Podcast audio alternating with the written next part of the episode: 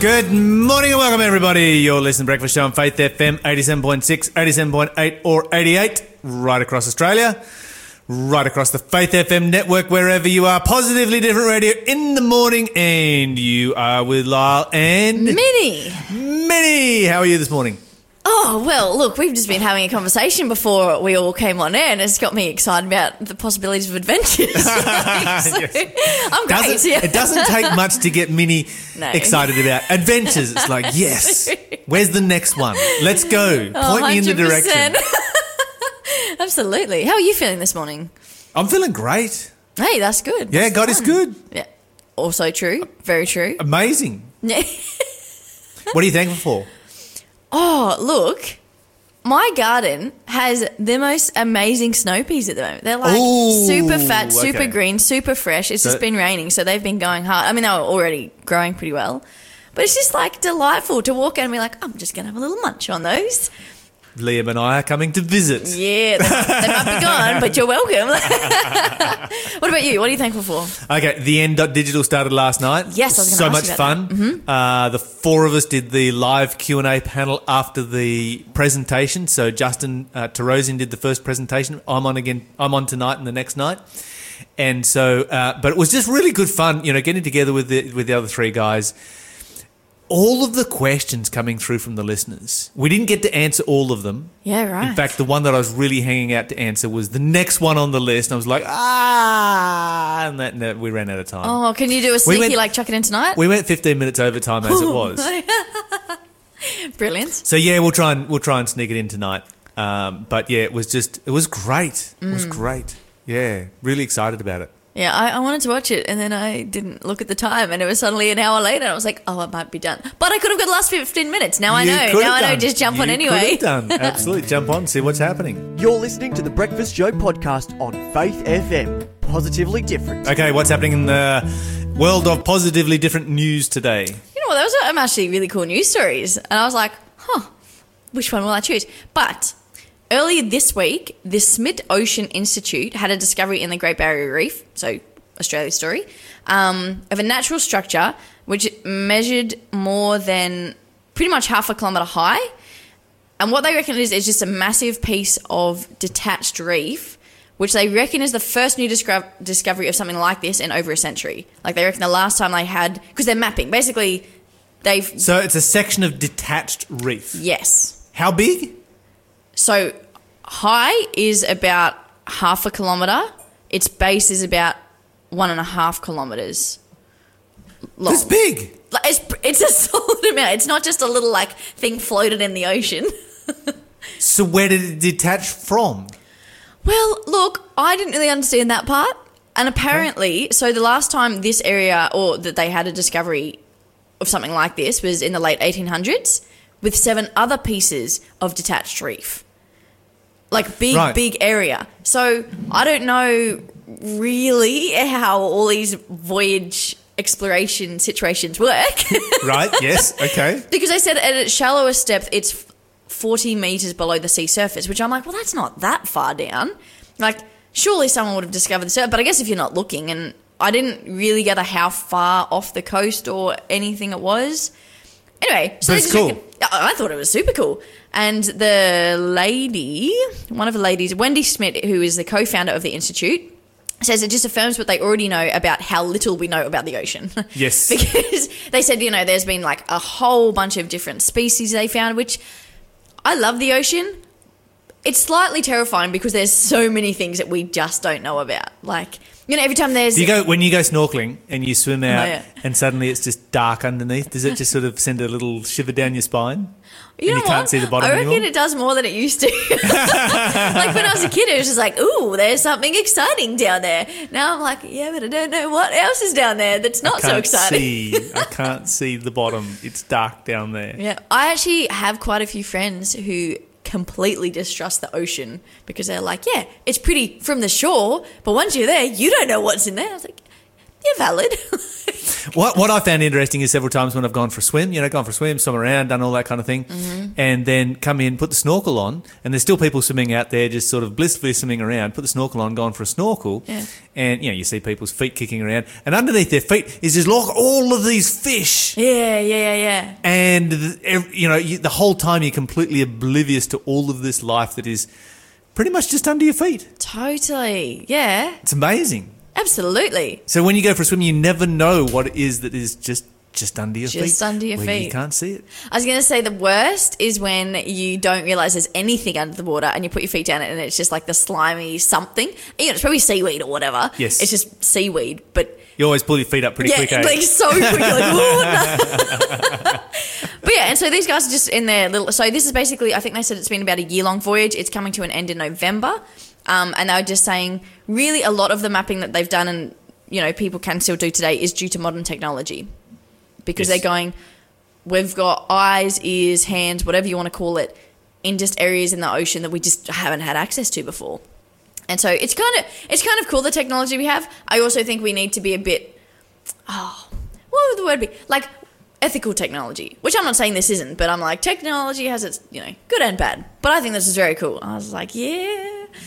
And they haven't found anything too crazy. Like they've the new species haven't been like a crazy, you know, squid that is as big as a room or anything. Like that's to me that's a bit freaky, but like it's just been like different fish and different fun things. No, I think that's uh, and this is and this is one of the things that, you know, I really appreciate is there is so much yet to discover. Mm. So many insects that have just never been described.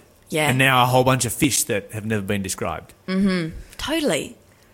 Yeah. There's just a whole world in the sea. Anyway, just moving on now, another story. So this this is a little bit of history now, but it's only just come out yesterday.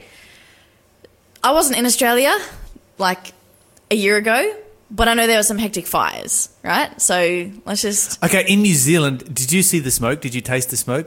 Was it like... There was a visible? couple of times that you were like, oh, it's a bit, bit hazy. Not as bad as... I had some friends down a bit further south and they were like, it's so bad here. Um, wow. Yeah. All the so way some in friends New Zealand. That's a long way that's away. That's so far.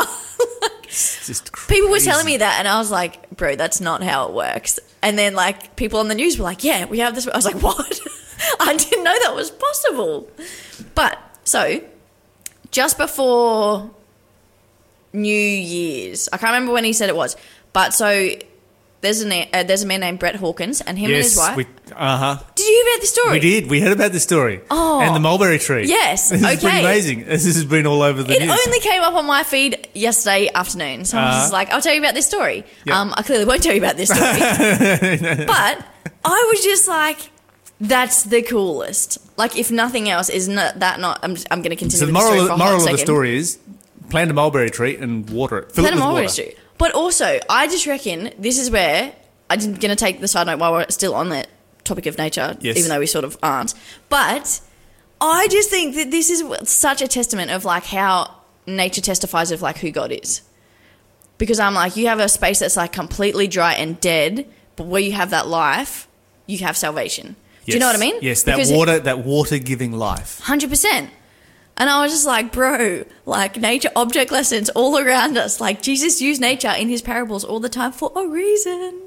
Anyway, I just, I just think we should look to nature more when we're learning about Jesus. Absolutely, of course we should. Always, always look to nature because, I mean, this is where Jesus drew so many of his object lessons exactly. from. He would look around, you know, and, and when you see something in nature and attach a lesson to it, you remember it because every time you see the same thing in nature, mm. every time you go and eat a mulberry, and I was eating mulberries yesterday. Yeah, you were. Um, every time you go and eat mulberries, you know, it can be a reminder that water gives life mm. and water mm-hmm. saves and water saves us from fire. Yeah. You know, so many, so many parallels, so many lessons right yeah, so good. There. You're listening to The Breakfast Show podcast on Faith F M. Positively different. Uh, getting on to more serious news, of course, uh, yesterday we had the confirmation of, uh, or the swearing in of Amy Coney Barrett in the United States as a Supreme Court just, Justice. Yes. This is interesting. It means that regardless of what happens in the election, Donald Trump's legacy is going to last for a very, very long time into the future because mm. he's been able to appoint a majority of Supreme Court justices.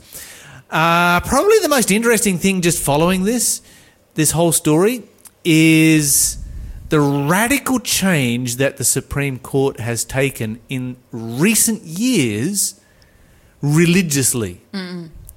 And so the United States, up until nineteen ninety-four, was very, very intentional about ensuring that the Supreme Court was had a majority of Protestant justices. Yeah.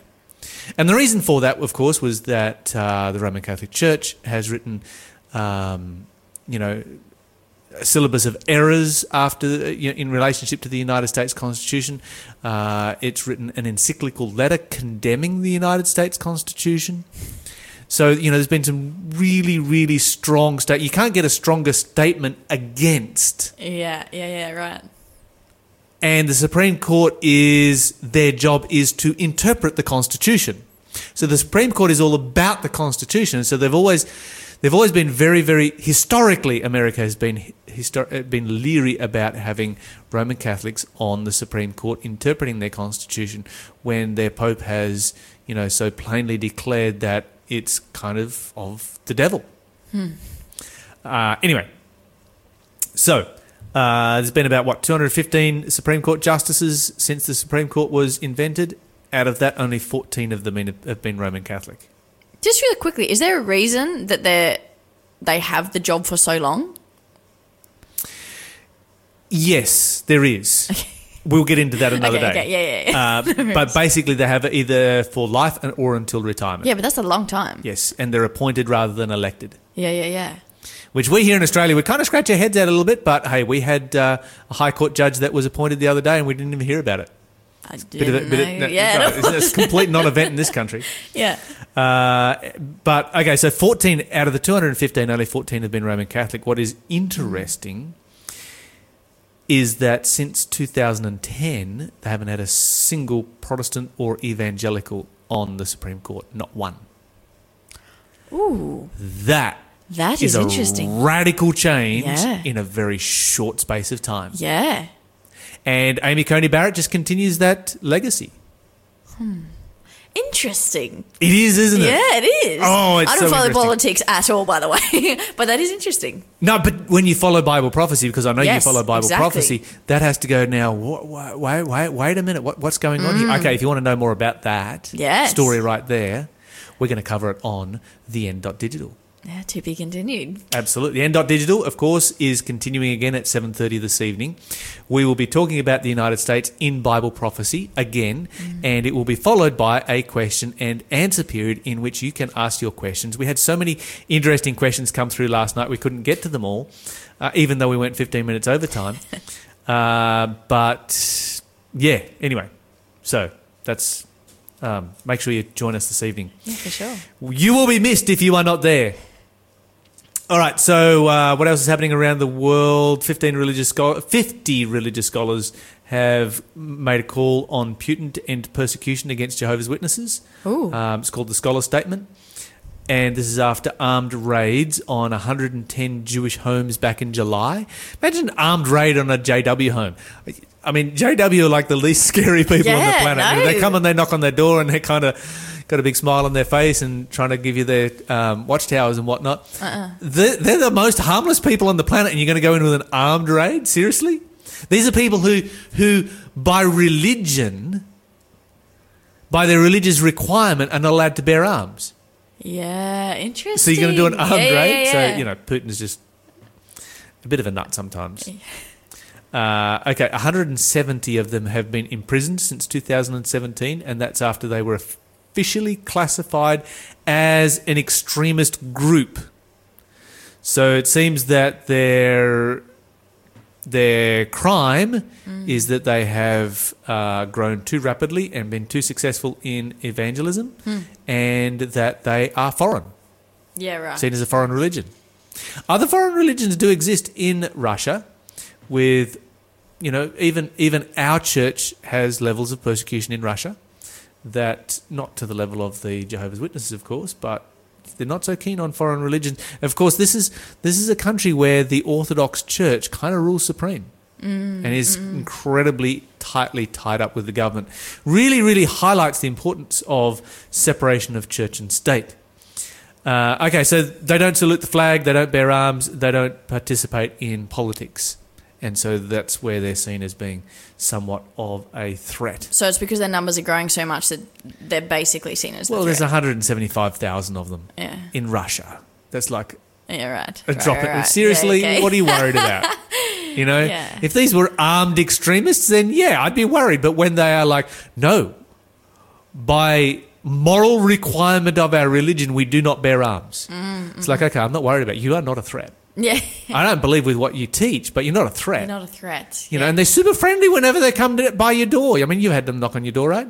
Jehovah's Witness? Um, I haven't actually, never. But I have had many conversations. Just you know how sometimes they set up stands outside, yep. or there was this one guy I just randomly got didn't know who's a J W, and then I was like, we started having conversations. I was like, hold on a minute, I have a sneaky suspicion. He was like, and then he gave me a couple of watch hours. I was like, I knew it. um, but yeah, super lovely. Like yeah, and they. So harmless, right? So harmless. Yeah. Most yeah. harmless people on the planet. Oh, dear. Interesting. Okay, so new study that's just come out, um, and this is a big one. forty-one thousand people over six years in Australia. So that's pretty big for Australia mm. on sleep. Oh, okay, yeah. We were talking about sleep. Yes, earlier. We were. Uh-huh. You said we were going to talk about some more. That's right. Is it not getting enough sleep? Uh, one-third of Australians uh-huh. are getting enough hours of sleep, but not at the right time. But sorry, sorry, sorry, sorry. Let me start start that again. Forty percent of Australians are getting enough sleep, uh-huh. but amongst those forty percent, what you've got is one third of the forty percent who get enough sleep are still sleepy. Mm. So it's not just about hours of sleep; it's also about quality of sleep. Yeah. A couple of text messages coming through. Let me see. Well, that's exciting. Real quick. Um, so. Um, yeah, someone's talking about the uh, J W persecution in Russia. Just a practice run for the last days against mm. true Christians. Mm-mm. It's pretty much what the Bible indicates.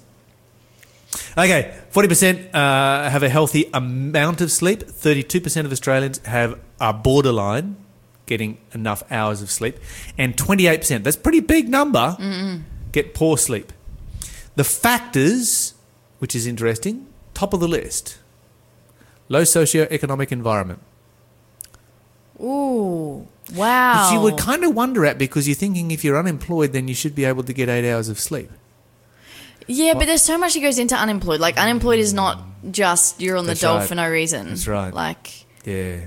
And you can also be low socioeconomic, but the, wait, is that specifically talking about unemployed, or is it like, because I, I personally know people who they're doing the whole working three jobs and have a family. Yes. And I'm like, oh, that's rough. Yes. So this is low socioeconomic, um, and so a person who's working three jobs is going to be earning enough money while they're not getting enough sleep, and they're burning out. They're going to be earning enough money not to be part of this particular group. Yeah. You're listening to The Breakfast Show podcast on Faith F M, positively different. And joining us on the phone this morning is Justin Torossian from the end dot digital. Uh, Justin, welcome to the show. Hey, thanks so much, Lyle. Justin, fantastic to have you on the show this morning. the end dot digital, uh, you and I and your wife Charissa, along with uh, Matt Parra, who's the producer, we're all involved in this program. This is our second instalment in the series. The focus is on the United States in Bible prophecy, and this was actually your idea to put this particular series together. Why was it that you wanted to do a series here in Australia on America and Bible prophecy? Yeah, great question. So we were sitting around, um, the five of us on our team, a couple months back, three, four months ago, and we were talking and praying about um, what to share and what our next series should be. And uh, as we were, my wife Charissa said, hey, it'd be really cool if we could do something in the lead up to the United States election. And um, we all said, yeah, yeah, that would be good, you know. And then um, the, thought, the realization just came to my mind: What if we, uh, what if we do a series that is discussing the United States, um, its history, its rise, how the Bible outlines it and talks about it, and uh, you know, around times of elections, no matter what country you're in, um, Christians as well as uh, people who aren't Christians have this question. You know, they've they've heard the Bible's Uh, comments and what it says about God raising up kings and taking them down. And a lot of questions come to mind, like, is every ruler that is in place according to God's will? Does God want them there? And then we think of the people who committed these atrocities like Hitler and Stalin, and is it God's will for those rulers to be there? And so we wanted to have a series where we could answer some of these questions, and um, especially take a look at the amazing pinpoint accuracy of Bible prophecy two thousand years ago in the book of Revelation in regards to uh, the rise of the United States and it being a major player um, down at the end of time before Jesus returns. Okay, so we're less than a week out from the election. Is it God's will that Trump gets in or Biden gets in? uh, you know, if uh, if I knew, I would be um, I'd be able to make a lot of you know money on the, that prediction, because a lot of people are trying that. There's a guy actually, uh, he's a Christian leader, and he recently came out and said, "Oh, it's it's Trump's, it's God's will that Trump win the election," and he revealed this to me and this prophecy and all of this. But, um, you know, either way, I, I think that uh, without getting into the, the political stances of either um, and either party that do play into, um, you know, different aspects of Bible principle or abandoning Bible principle, um, we can take courage to know that whoever is elected, it's because God has allowed it. And even if it's not God's ideal will that one or the other be elected, he'll still use it for his glory. And, um, yeah, he'll be able to work out all of the circumstances um, for his best good. Last night, of course, we opened up with uh, the end dot digital. You were our opening speaker, uh, did the very first presentation, and you were talking about one of the one of the. And just for our listeners that uh, may have missed the uh, program last night, you raised a very interesting contrast between the first two colonies that were formed in the United States and how they kind of both exist today. Can you just unpack that a little bit for us? Yeah, definitely. You know, um, we, we kind of have this flowery view of uh, the United States. If you're raised in America, in history, in school, at least when I was growing up, you would um, have this just flowery, perfect picture of the Pilgrims who came over and they loved the Native Americans and they had Thanksgiving together and, um, you know, all of these positive things. But then as you grow a little older, you learn about slavery and this atrocious, this terrible wickedness of slavery in the South. And you start to wonder, wait a minute, is it one or the other? Like, was America terrible or was it awesome? Um, in the beginning, was it? Yeah. And so um, in reality, it was both. The first colony was Jamestown, and it was founded in sixteen oh seven. And um, Jamestown was funded by entrepreneurs back in London who sent these uh, these English guys over to, to to found a new colony. They wanted um, to be able to make money. They wanted um, a passage to the Orient and uh, to find resources like gold and silver that they could mine and, and use. Um, and so because this was a money-making group, their motives were, were very uh, selfish. And as a result of this, Uh, they almost died the first winter, by the way. Almost all of them, the first and second winter, almost got wiped out. But the Native Americans locally helped them by giving them some corn and some food. But they actually ended up turning on those Native Americans later and killing them. And um, later, as time went on, they, they became allies with them, and the Native Americans taught them uh, about tobacco. And so tobacco became all of the craze back in London. They started farming it in mass, exporting it back. But this required more um, more manpower, and so indentured servants from Europe, as well as slaves that were brought over on the first slave ship from Africa in sixteen nineteen, um, began the terrible darkness and wickedness of the plantations of America's South. Um, now, up north, there was a very different picture. Just thirteen years later, in sixteen twenty, the Plymouth Pilgrims set foot on America's shore, and um, these guys were very different. They were running away from the religious intolerance and the persecution of England, the Church of England, um, and the King of England. And after the Dutch Republic uh, became less free because persecution even followed them there, they set out for America on the Mayflower. And as they landed and as they started in America, they they were friends with the Native Americans around them who helped them survive the first winter. In fact, um one of them walked into the camp. His name was Somerset, and he started speaking in English to them. Um, he learned some English from the, the fishing uh, ships off the shore that had been there uh, earlier that were English speakers. And actually, interestingly enough, I didn't mention in the presentation last night, but the first question he asked them was, do you have beer? And so, unfortunately, they, they brought over some not so positive things uh, from, you know, from England, those fishermen that had been there. But, uh, yeah, very positive and different picture. They sat down at the first Thanksgiving meal together after God miraculously saved them uh, through his providence through the first winter. And so they sat down with those Native Americans, ate the food together. They had a, a strong emphasis on religious freedom and uh, civil liberty as well. And so that began uh, the uh, a very different picture up north. And so we have this contrasting picture. We have the, the Jamestown colony down south that was based upon selfishness and selfish gain, and the legacy that they have left is this very dark one of, um, you know, different abuses of mankind for selfish gain. And then uh, up north, we had religious freedom, education, Harvard and Yale, and, and all of these different universities that were started. Uh, initially, actually, Harvard was started so ministers could be trained to share the gospel uh, with more people. And so, anyhow, we have a very different picture that emphasizes education, religious freedom, and, and selflessness. So we have this, this contrast, even from America's beginning, of it being um, wonderful and full of people that were wanting to bless and encourage and uplift others, and then those in the South. And, of course, there were good people in the South and, and not so good people in, in the northern part in Plymouth.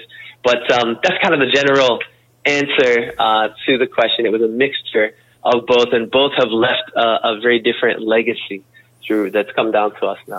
Yes, and I think that um, when you look at America today, it's one of those things that, you know, looking at America from the outside, we sort of sit back and we, we sometimes ask ourselves the question, okay, is America a good thing or is America a bad thing?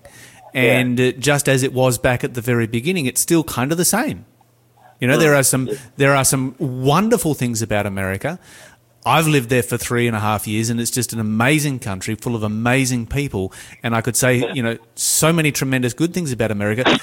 But as we have seen in recent times, there is a very, very dark side to America as well. And, and I think those two colonies really do illustrate Um, the, the the the fact there. Just as I was listening to you, I was thinking, you know, that colony in Jamestown, um, you know, it could be no, known as, you know, that they're trading in, in tobacco, so they were kind of like the first drug lords um, yeah. Yeah. trading in the New World. Now, Justin, as we progress from here, so the presentations have just started. What's coming up next? Where, where are we heading to next in the series? Yeah, great question. So tonight, um, actually, Lyle, it's your presentation tonight, um, and it's an exciting one. It is uh, basically a look at the chapter uh, that pinpoints and predicts the rise of the United States in the in Bible prophecy. So it's a look at Revelation chapter thirteen, but it's laying the groundwork. It's kind of answering the question, what were the founders of America reacting to in Europe? And uh, we're going to look at what the Bible says would take place with this this power that would be claiming to be um, God's power, God's uh, movement, basically, uh, but would be operating with principles very opposite to the to God's government. And so that foundation is going to be laid tonight from Revelation thirteen, and then tomorrow night will be uh, the rise of the United States, that specific prophecy. A lot of people have written in in the live Q and A to us last night and asked, you know, you know, you didn't mention yet where the Bible, where in the Bible you believe that uh, the United States is predicted. Well, you know, we're getting there. And tonight's laying the foundation, and then tomorrow night is pinpointing it. The rest of the time we'll be talking about the United States Constitution. We have two presentations on that, and that is very interesting. Um, not only the history of the Constitution, why it was written, how it was written, and um, the principles in it, um, and their significance to us today, but also what things are happening that are so unconstitutional in the United States and leading the way um, for, uh, as the Bible predicts, eventually the overturning of the Constitution. And so that's really exciting. It's yet to come, and uh, that'll take us up through like message number five of the nine. And so, yeah, we'll have to... We'll have to encourage you to just keep tuning in for the rest of uh, the presentations as we go through. On the book, on the program last night, you were promoting a book uh, written by your great, great, great, I think, grandmother. Uh, yeah. Why promote a book that is so old? I mean, this was written maybe, what, one hundred fifty, one hundred forty years ago, something like that. Uh, why promote a book that is so old to talk about current events? Mm. Yeah, great question. And the same could be asked of the Bible, actually. It's not the Bible, don't get me wrong. But um, the same could be asked of the Bible, and it often is. Yeah, the Bible's like two thousand years old, the newest part of it, right? Like, why why are we reading it today? Um, well, this book, it actually outlines history from about the year seventy A D with the destruction and fall of Jerusalem, um, all the way down to when it was written in, uh, in you know, the late eighteen hundreds. And um, even beyond then, because it goes into Bible prophecy as to what Bible prophecy says the future will look like, not only in the United States, but even beyond. Um, the reason, one of the main reasons I recommended it was there's a chapter in there called The Pilgrim Fathers. That's a really beautiful um, and clear historical, and it's full of historical references um, from solid historians. Um, and it's just an awesome resource, especially in regards to the presentation last night. That is that chapter, The Pilgrim Fathers. But it actually stretches beyond that. And it um, looks at America's role in current world events. But even though it was written about one hundred fifty years ago, in that time that it was written, America was not a superpower yet. Um, and yet, the Bible predicted that it would be, and we see the fulfillment um, now in reality. It also, the book also stretches forward onto, into the future as to what the Bible says will take place. Um, you know, between now and Jesus' second coming. And so really, really powerful epic. The first half goes through the, the Protestant reformers of Europe and how uh, God started restoring these different Bible truths that were lost sight of. Um, powerful stories of people like John Huss and, and um, people like the Waldenses who stood for their faith even in the face of death. So it traces the path of freedom, um, Yeah, for, for from the last two thousand years until um, current America's role in current world events, as well as stretching into the future as to what's going to happen before Jesus' second coming. And so I highly recommend it to anybody. If you don't want to listen, if you're more of a listener, you're listening this morning and you're like, yeah, I'm not so much of a reader, you can find it online. Um, if you type in The Great Controversy, Uh, there's an audio ver, there's a, uh, what's it called? dramatized version of it. If you go to the website, the desire of ages project dot com, you can find an audio version of the book that's dramatized with some, a little bit of background music and some sound effects, and, um, super powerful book that you will be blessed by. And I think what, what's what's especially powerful about promoting a book that is so old is that it demonstrates that when you're a student of the Bible and you go by what the Bible says and what the Bible predicts in the future, then your material is never going to go out of date. That's right. It becomes more relevant as time goes on instead of less. Justin, thank you so much for joining us here on Faith F M this morning. Thanks for being a part of the Faith F M family. Join our community on Facebook or get in touch at one eight hundred faith F M.